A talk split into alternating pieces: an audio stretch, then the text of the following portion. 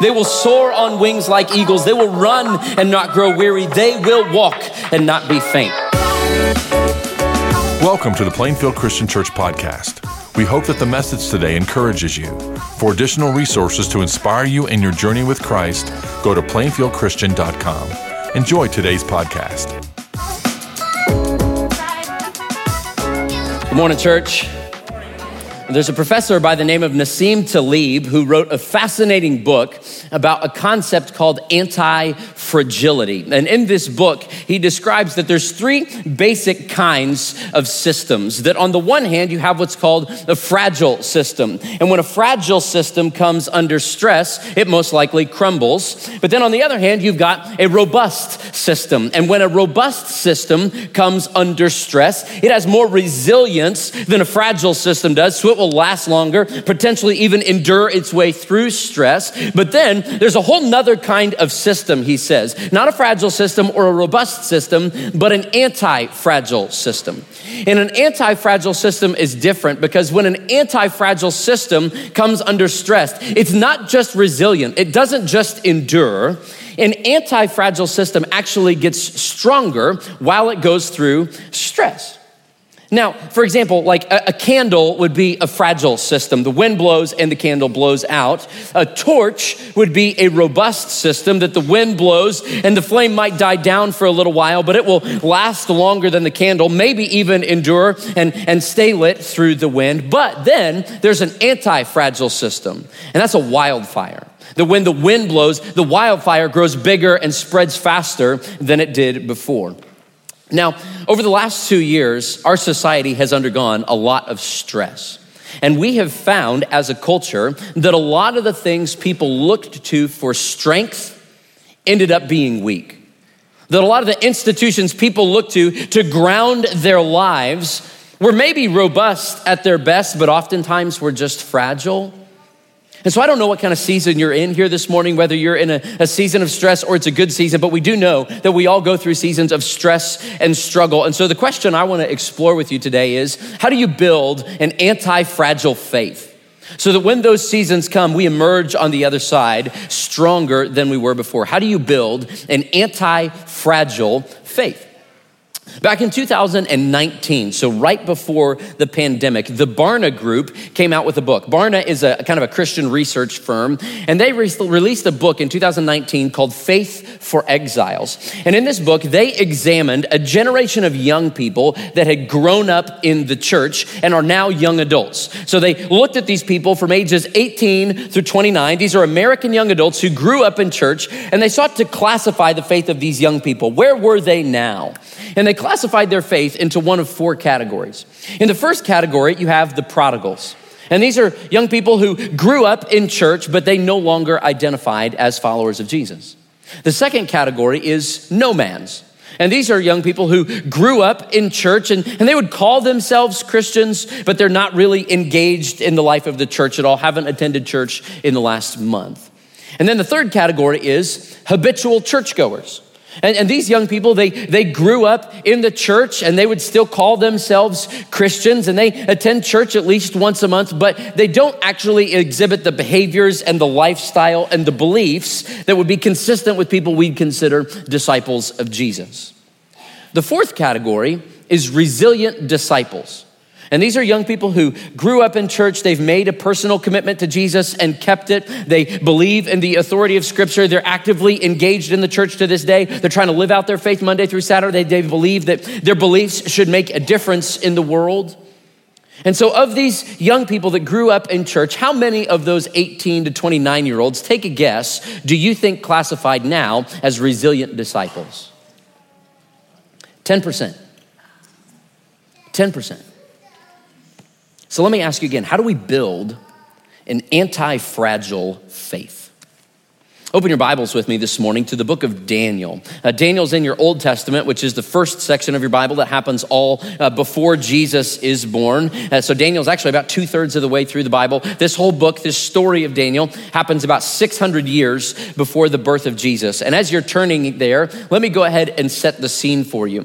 For the next six weeks, we're going to be walking through the book of Daniel together, and we're calling this series Life in Babylon. And here's why. Because in the book of Daniel, the Jews, God's people, have been conquered. This Babylonian army, led by their king, Nebuchadnezzar, has come, conquered Jerusalem, and then Nebuchadnezzar took back with him most of the prized possessions of the Jews. He took them back with him to Babylon, but he didn't just take their stuff. Nebuchadnezzar also took some of their most prized people. Nebuchadnezzar, he took kind of the cream of the crop of the Hebrew teenagers and he brought them back to Babylon to serve him in his empire. And Daniel was one of those Hebrew teenagers who was taken from Jerusalem and transplanted in Babylon. And he's the one who writes this book, tells this story for us. So, for a second, before we dive into the text, let's just put ourselves in Daniel's shoes. Can you imagine being taken from your home, being taken from the people that you love. Like, let's imagine it was right here. Imagine this church building was just a pile of rubble. Imagine Lucas Oil Stadium has been knocked down. Hummel Park is burning. The, the houses in your neighborhood are just smoldering piles of ashes, and you've been taken to a foreign, hostile land. Put yourself in those shoes. And a lot of us, we, we've seen some pretty haunting pictures this week, haven't we? Over a million people now have fled Ukraine, fleeing from their homes. And a lot of them, their homes are destroyed. They may never go back. And we've seen these pictures and our hearts break for these people. That's the kind of scenario Daniel's in here. He's writing in that context. And yet for Daniel, it wasn't like he was just fleeing for freedom. He'd been taken. And now he's being stuck in the empire, forced to work for them, the very same people who destroyed his home and took him from the people that he loves. And so Daniel is now wrestling with this reality. How do I live out an anti fragile faith in a hostile world? How do I keep my faith from crumbling in Babylon?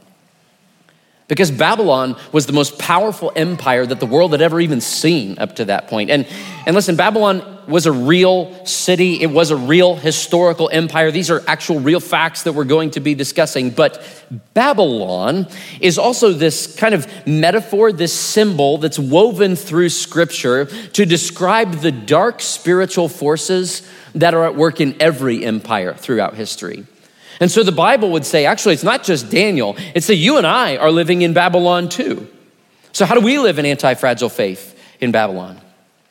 I got to sit in on a couple of Zoom calls this week with some of our global impact partners from TCI there in Ukraine. I won't mention any names or anything for security reasons, but it was humbling hearing these brothers and sisters share their stories of what they've been going through the last couple of weeks. And, and one of these brothers there in Ukraine, by God's grace, uh, they're safe. They've been able to flee to the western portion of the country. But he said, Man, even just the last two weeks, I read my Bible totally differently now. I get it. So much of the Bible was written to exiles from exiles. He said, Man, now that I've had to flee my home, I, I understand now. And even this morning, that same Ukrainian brother is preaching at a church there in Ukraine to these people, telling them what it means to be God, God's people, scattered in exile, far from home. It's humbling, isn't it? You and I have never had to go through anything like that. And yet, he would tell you today that their faith has proven to be an anti fragile faith, that their faith is deeper and their love is stronger than it was before. And so, even though you and I are worshiping here today in wealth and security and freedom, the Bible would tell us that we're strangers too. We're going through a similar experience. We're, we're exiles. Over and over, scripture says this in places like uh, First Chronicles 29. David says, We are foreigners and strangers in your sight, as were all our ancestors. Our days on earth are like a shadow. The psalmist says in Psalm 119, he says, I'm a stranger on earth. Jesus says about us in John 17, he says, They are not of the world, even as I am not of it. Paul says in Philippians chapter 3, their mind, speaking of everybody who's not a part of God's people, they, their mind is set on earthly things, but our citizenship is in heaven. And we eagerly await a Savior from there, the Lord Jesus Christ. Peter says it to the church in 1 Peter chapter 2. He says, Dear friends, I urge you, as foreigners and exiles, to abstain from sinful desires which wage war against your soul. The writer of Hebrews says it here, speaking about the fathers of the Jewish faith in Hebrews 11. He says, They were foreigners and strangers on earth. They were longing for a better country, a heavenly one. We're strangers here. A lot of you wake up every morning and you go to work in Babylon, in the school district or in the medical system or on uh, college campuses. And, and we wrestle with these questions How do we live out our faith here? Maybe you've asked these questions before like, when, when do I stand up and say enough is enough? Or when do I just go with the flow to try to build a relationship? Do, do I speak up and risk losing my job? Or do I stay quiet and, and wait for an open door, maybe in an individual one on one conversation? Am, am I hiding my light under a bushel if I don't argue for my convictions? Or am I damaging my witness if I do speak up and I argue for biblical truth? These are the questions we wrestle with, trying to live out an anti fragile faith here. The question is the same as Daniel's How do we live out our faith in a society that says we're the away team? We're not the home team. We never have been the home team, never will be. Following Jesus has always been countercultural in every culture in history. So, how do we live out our faith as the away team? That we're the visitors here. There's more people in the stands booing us than cheering us. And in fact, in our world, following Jesus is not even just something that's often just seen as morally neutral, like take it or leave it, you can do that if you want to. But increasingly in our society, following Jesus is seen as something that's morally negative. It's actually toxic and harmful to society, and we and our beliefs are seen as bigoted and intolerant. So, how do we live out an anti fragile faith in a world like that? Let me draw three principles for you here from Daniel chapters one and two. And here's the first one draw your line. Draw your line. Uh, we're going to read all of Daniel chapter 1 here. It's a long chunk of text, but hang with me. Um, I'll read the words in white, and I want you to read aloud the words in yellow. These are the words of the Lord. Daniel chapter 1. It says, In the third year of the reign of Jehoiakim, king of Judah, Nebuchadnezzar, king of Babylon, came to Jerusalem and besieged it. And the Lord delivered Jehoiakim, king of Judah, into his hand, along with some of the articles from the temple of God. These he carried off into Babylonia and put, the tre- and put in the treasure house of his God. Then the king ordered Ashpenaz, chief of his court officials, to bring into the king's service some of the Israelites from the royal family and the nobility.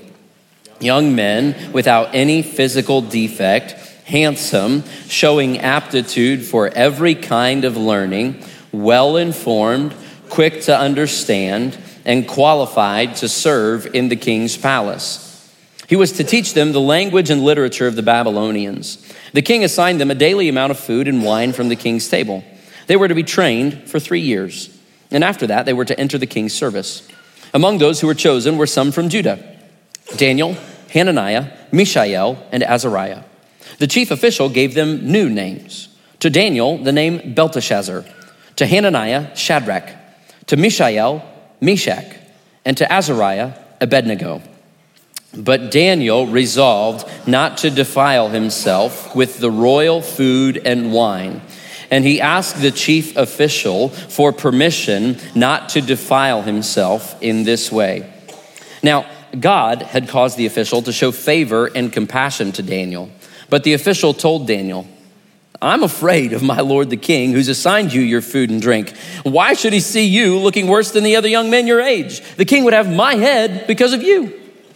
Daniel then said to the guard, whom the chief official had appointed over Daniel, Hananiah, Mishael, and Azariah, Please test your servants for 10 days. Give us nothing but vegetables to eat and water to drink. Then compare our appearance with that of the young men who eat the royal food, and treat your servants in accordance with what you see. So he agreed to this and tested them for 10 days. At the end of 10 days, they looked healthier and better nourished than any of the young men who ate the royal food. So the guard took away their choice food and the wine they were to drink and gave them vegetables instead. To these four young men, God gave knowledge and understanding of all kinds of literature and learning. And Daniel could understand visions and dreams of all kinds. At the end of the time set by the king to bring them into his service, the chief official presented them to Nebuchadnezzar. The king talked with them and found none equal to Daniel, Hananiah, Mishael, and Azariah. So they entered the king's service. In every matter of wisdom and understanding about which the king questioned them, he found them ten times better than all the magicians and enchanters in his whole kingdom. And Daniel remained there until the first year of King Cyrus. By the way, you're welcome that I didn't make you read the names. if we want to live out our anti fragile faith in Babylon, here's the first principle we need to know draw your line. Draw your line. That's what we just saw Daniel do here. Daniel gets deported to this foreign land, and the Babylonians, they were experts in brainwashing. Their goal was to take these four young men and to make them forget their identity, to make them forget who they were, basically to turn them into droids, just to wipe their hard drive so that they could be an asset for the empire. And you know what Daniel says? Okay. Like, I, am amazed at just how far Daniel goes here to cooperate with those in power over him. He submits, like, he's, he's a good employee. I mean, these are the same people who destroyed his homeland, took him from the people that he loves, but he doesn't react with bitterness or apathy. Daniel says, Yes, you can take me from my home. Yes, you can take me from the people that I love. Yes, you can castrate me as a eunuch. Yes, you can change my name. Yes, you can teach me the history of your pagan empire. Yes, you can teach me about your idols and astrology. And yes, King, I will work my absolute best to be the best possible help to you that I can. But no, I'm going to draw the line right here. Not going to eat that food. It's amazing, isn't it? That even though Daniel was young, he's a teenage boy, not often known for their wisdom, right? Okay? But he had something instilled so deeply within him that even in Babylon, he knew who he was. They couldn't wipe that part of the hard drive. He knew that he was part of God's people and that that meant he was supposed to live differently. And this is our calling as a church, not just for those who work in the treehouse, not just for those of us who are parents or grandparents. This is our call for all of us to instill these truths so deeply in the hearts of our young people that they know who they are, that they're part of God's people, and that those convictions will shape the way they live and last, even as they take their faith out into a world that is increasingly hostile toward them. This is our calling. This Barna study from a few years ago found that for those who did classify as resilient disciples, there were five core practices that shaped them. Practice number one was that Jesus formed their identity. Their identity was formed by the pages of Scripture, by who Jesus said they were, not by their sports teams or their likes or their dislikes or their skills or their family or what group they hung out with or what they wanted to be when they grew up. Jesus formed their identity. That was thing number one. Thing number two is that uh, the, the church had helped them growing up to develop muscles of discernment, to think from a biblical worldview, to think like a Christian. Principle number three was that growing up in the church, they'd been given intergenerational relationships. That they got to rub shoulders with people who were different than they were, that they got to know people who had walked roads they hadn't walked before. Listen, this is something that God has given us as a church. He's handing us this on a silver platter. We just got to not mess it up, okay? We can have this kind of unity here. Fourth principle is this the church had trained them for the workplace with intentional vocational discipleship. That means the church had told these young people how to live out their faith at work. And the fifth thing was this the church had engaged them in a countercultural kingdom mission. That these young people had been taught how to live for Jesus in a world that was telling them to live for themselves. And these four things grounded their identity in such conviction that they continued to be resilient disciples. And this is the same convictions and identity that shaped Daniel. And with these convictions deeply rooted inside Daniel and his four friends, they decided where they were going to draw the line. Now, these are two themes that are going to come up over and over and over and over again throughout this book prayer and community, prayer and community, prayer and community. When they're thinking about where they're going to draw the line, they talk to each other and they talk to God. Prayer and community. We don't live out our faith in Babylon alone. But with God's help and with the help of one another, they decided, yeah, we can say yes here, but we better say no here. And to be honest, we don't totally know why Daniel decided not to eat this food. I don't think it's just because he had a strong conviction that a keto diet was the way to go, okay? It's like, I'm, i swear, if any of you use this text to try to tell me not to eat steak, we're not gonna be friends anymore, all right? Like, I like my Oreos, I like my steak, I'm gonna keep at it, okay? Anyway, there's a right way to apply the Bible and a wrong way. We don't know why he chose not to eat this food. Maybe it didn't go along with the kosher food laws of the Jews. Maybe the food had been sacrificed to idols. We don't know. Maybe there was nothing wrong with the food at all. Maybe Daniel just knew he had to draw the line somewhere. That at some point he had to stand up and say, No, Babylon, I don't belong to you. I have a higher king. And, and, and, and food, right? It, it seems like such a relatively inconsequential thing. Really, Daniel, you're gonna draw the line at broccoli? That's where you're gonna take your stand? And yet, it was Daniel's faithfulness in the little things that built up the spiritual muscles in him so he would be able to have faithfulness in the big things that we're going to see throughout this book later on. And this is what God does. Daniel chooses to be faithful in the small things, and God blesses him for it. He makes Daniel and his buddies 10 times smarter than all the others. Listen, they could have studied day and night for three years and they wouldn't have been 10 times smarter. Sometimes the enemy's gonna lie to you and he's gonna tell you you have to cheat to get ahead. That, yeah, maybe you just make some concessions here and there and you'll get where you wanna go, that the ends justify the means. No, they don't. They never do. And, and, a very tragic illustration of this is if you look around at a lot of the mainline Protestant denominations in our country, a few years ago, I don't know their motives and their heart. I believe their motives were probably mostly good. But they decided they were going to need to blur the lines a little bit. They're going to need to shift their beliefs and change their doctrine to kind of keep pace with the culture so they wouldn't be offensive, so they wouldn't lose their influence. And listen, I'm rooting for those churches, not against them. We need them. We're all on the, on the same team. We want them to win. And yet, now because of that, those denominations are hemorrhaging and they've lost their distinctiveness and their momentum, and they have proven to be fragile in a world that needs the church to be anti fragile. And yet, by contrast, we see here Daniel's faithfulness in one little tiny decision about vegetables. And here we are, 2,600 years later, still telling the story. Uh, there's a preacher in New York named Jon Tyson who illustrates it like this. He calls this graph here the horizon of significance. And so on the one axis, you have significance. On the other axis, you have time. And here's the way the world judges significance. You have this one big event that happens. Bam! Look at that. Uh, Babylon just took over Jerusalem. Look who got elected. Look at what this celebrity said to that person. And look what this person did. And the news is blowing up and it's all over social media and people are tweeting about it and making memes about it and sending it to their friends, right? It's all over the place. It's the big thing. But next week, there's another big thing. And the significance of that thing that everybody thought was so important just tapers off over time.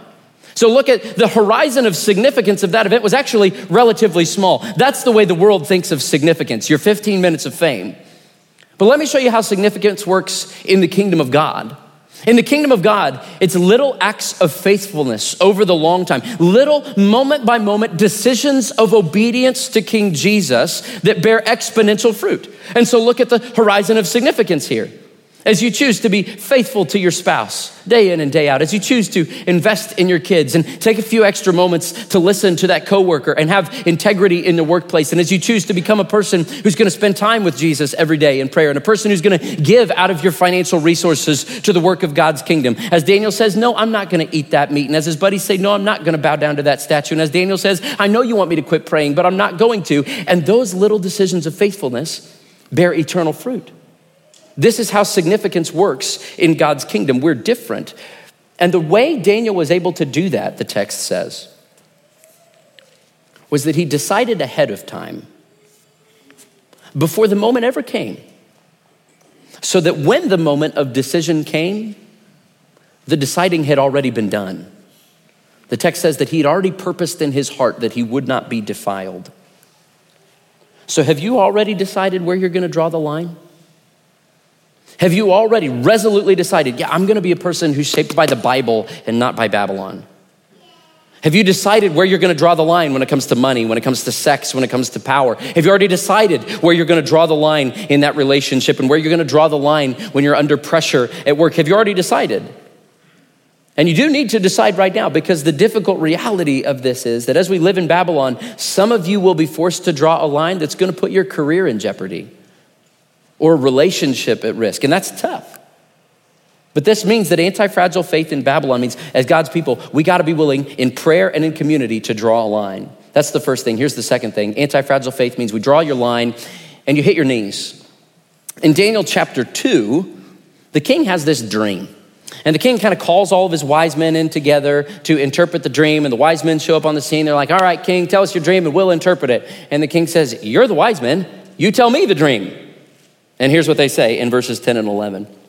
It says, The astrologers answered the king, There's no one on earth who can do what the king asks. No king, however great and mighty, has ever asked such a thing of any magician or enchanter or astrologer. What the king asks is too difficult. No one can reveal it to the king except the gods, and they do not live among the humans. So the king's the king decides, well, hey, if my wise men can't do that, I don't really know why I keep the wise men around. So he decides to kill all the wise men. Now that includes Daniel and his buddies. And so when Daniel and his friends hear that they're going to be executed, what do you think Daniel does? Well, he, he doesn't flee the country. He doesn't go to the whiteboard to map out a strategic plan. He doesn't call in a few political favors. He hits his knees. Prayer and community. Verses 17 through 18, here's what it says. It says, Then Daniel returned to his house and explained the matter to his friends, Hananiah, Mishael, and Azariah. He urged them to plead for mercy from the God of heaven concerning this mystery, so that he and his friends might not be executed with the rest of the wise men of Babylon. Prayer and community. We're going to come back to it over and over and over again, because we're going to see that Daniel's great spiritual strength came from his sustained spiritual habits. And if that's true, then that means the greatest threat to God's people in Babylon is not the wickedness of the world, but the prayerlessness of the church. If you and I face a crisis and our gut reaction is to default to our own wisdom and abilities, we're gonna fail every single time. But Daniel hits his knees. And he doesn't say, hey, we're gonna pray for a plan. He says, prayer is the plan. And so, throughout this series, we want to devote ourselves to prayer as a church, seeking God's will for us and for the world around us. And so, if you're willing to join in with us on that, we would love to just send you a prayer prompt. Every weekday during this series, what I want you to do is pull out your phone right now, and I want you to text at PCC Pray, all lowercase, at PCC Pray to the number 81010. Now, if you look in your bulletin, it's printed in the bulletin wrong, so don't do that. We did that just to keep you on your toes, okay? Um, but, but do it right there, at PCC Pray to 81010. We're not gonna spam you, not gonna sell your information, but we wanna send you one text a day because during this series, we wanna devote ourselves to prayer like Daniel did so that we can live an anti fragile faith in Babylon. We're gonna draw our line, we're gonna hit our knees, and here's the third thing draw your line, hit your knees, and the third thing is this remember your king. Remember your king. They pray, and, and, God does reveal the dream to Daniel. And Daniel goes in to interpret it for King Nebuchadnezzar. You should go read Daniel chapter 2 this week because uh, Nebuchadnezzar's dream is crazy. You're going to read it and think, what is this dude tripping on? But, but God is actually the one who sent him the dream. And Daniel goes in to interpret it. And this dream Nebuchadnezzar had was he saw this statue in his dream. There's this statue that has a head of gold and arms of silver and a midsection of bronze and then legs of iron and feet of clay. And then in Nebuchadnezzar's dream, there's this big rock that comes rolling down and smashes this statue to smithereens. And he's troubled by this. And so Daniel comes in to interpret the dream and he says, Hey, king, God showed me the meaning of your dream, and here's what it means. He says, That head of gold, that's you, Nebuchadnezzar. You have an incredible empire. And those arms of silver, there's gonna be another empire that comes after you. It's gonna be good, but not quite as good. And that he's referring there to the Persian Empire. And that midsection of bronze, there's going to be a third empire after that. It's going to be fine, but it's not going to be quite as majestic. That's referring to the Greeks, Alexander the Great. And then there'll be an empire coming after that, those legs of iron. This empire is going to be really strong. He's talking about the Roman Empire. He says, but all of them, they to have feet of clay. Feet of clay is not very strong. Clay crumbles and breaks easily. And sure enough, what about that rock that rolls down and smashes these empires? Here's what Daniel says about the rock, verses 44 through 47. Daniel says, In the time of those kings, the God of heaven will set up a kingdom that will never be destroyed, nor will it be left to another people. It will crush all those kingdoms and bring them to an end, but it itself will endure forever.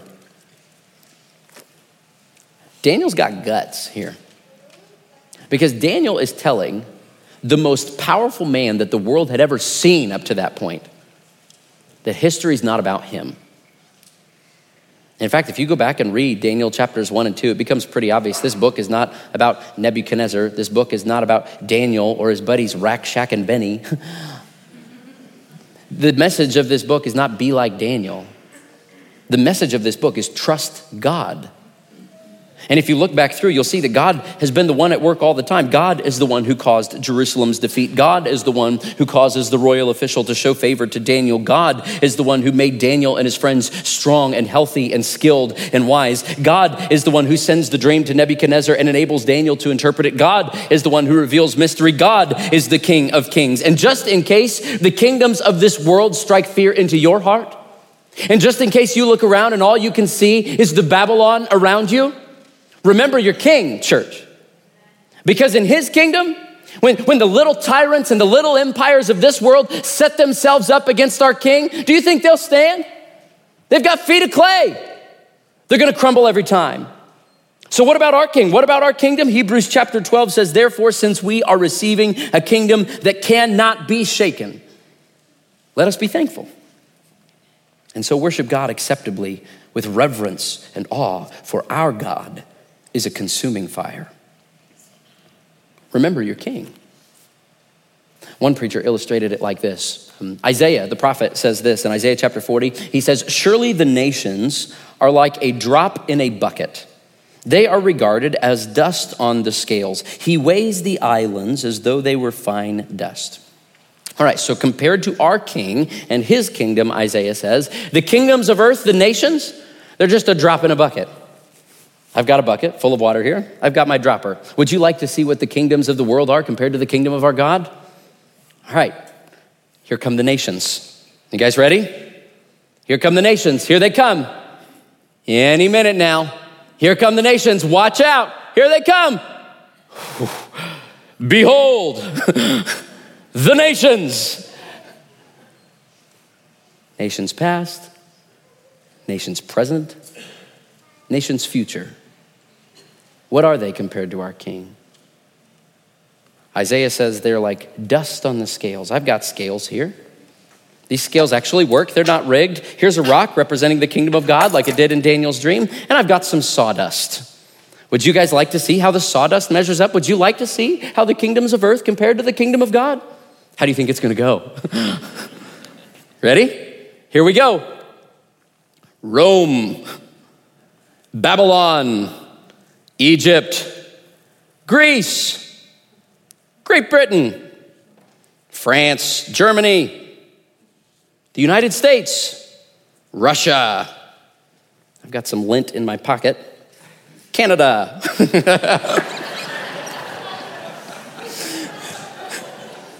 I'm kidding. kind of.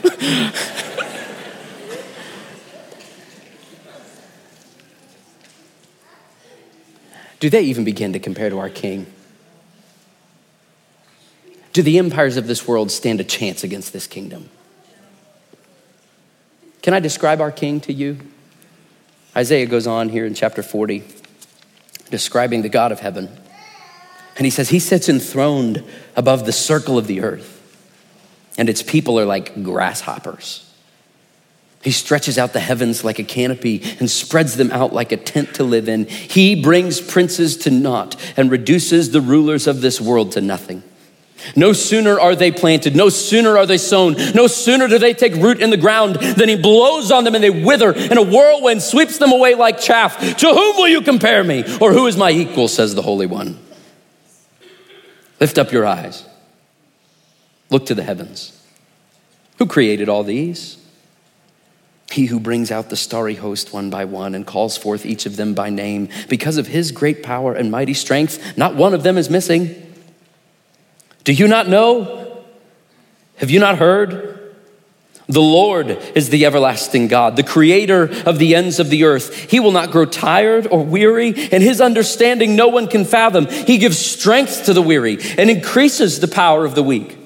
Even youths grow tired and weary, and young men stumble and fall. But those who hope in the Lord will renew their strength. They will soar on wings like eagles. They will run and not grow weary. They will walk and not be faint. And all God's people said, Amen. If you want an anti fragile faith, even while we're living in Babylon, if your hope and your strength is in anything other than Him, if your hope and your strength is in your body or in your relationships or your career or your finances or your kids or your grandkids or your own skill and knowledge and ability, if your hope or your strength is in anything else, then the stresses and the struggles of life in Babylon will tear you away from your strength and you will find yourself fragile and you will crumble with feet of clay. But if your hope and your strength is in Him, then the stress and the struggle of life in Babylon can pull you closer to Him and you will find yourself stronger than before. And how do I know that? Daniel chapter 2, verse 11.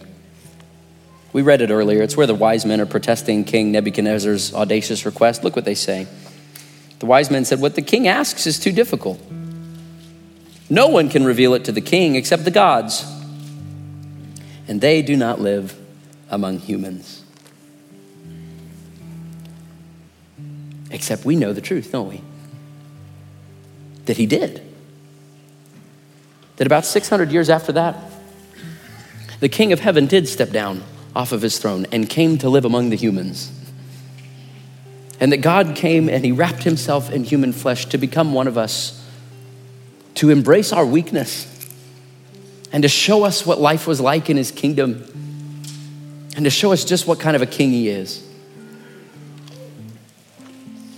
If I can just lay my cards on the table this morning, one of the things I'm concerned about in entering into this series, something I'm trying to be cautious of, is that an accidental side effect of a series like this through the book of Daniel could be that we would accidentally cause some spiritual pride or arrogance amongst us. It's really easy to slip into an us versus them mentality when we think about the world. And if you're here this morning and you're not a follower of Jesus, then maybe you're thinking that, like, man, what is wrong with you Christians? You guys just think you're better than everybody else, don't you? Well, no, we don't. We don't think we're different because we're perfect people. We think we're different because we have a perfect king and we get to live in his perfect kingdom. And the thing that's going to keep us humble week in and week out is this thing we do together called communion. where we're going to take some bread and remember just what kind of king we have. That we have a king who'd come all the way here and let his body be nailed on a cross for me and for you. And why did he do that? It's because we failed to draw the line, didn't we? Every one of us has compromised our integrity. And it's because we failed to hit our knees. And every one of us has relied on our own strength instead of His. It's because we failed to remember our King. And there's a lot of days when I'd rather be the king of my life than letting Him be the king. And yet we have such a good and gracious King that He came all the way here to die for us so that we could be a part of His kingdom, not because of how good we are, but because of how good that He is. And we want everybody to experience that goodness.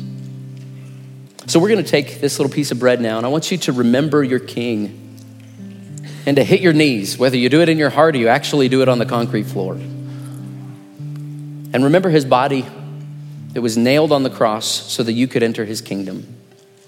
And then we'll pray and we'll take the juice that represents his blood together.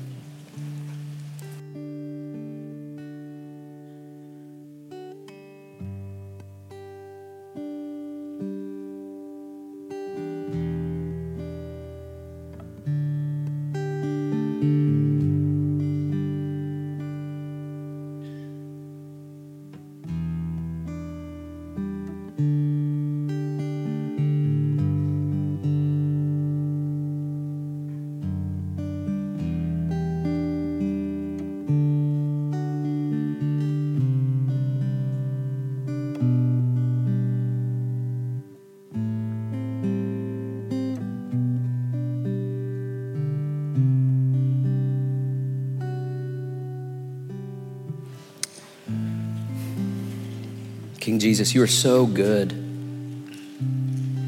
We're not here today, Lord, to sing some songs and hear a pep talk about how to live a better life.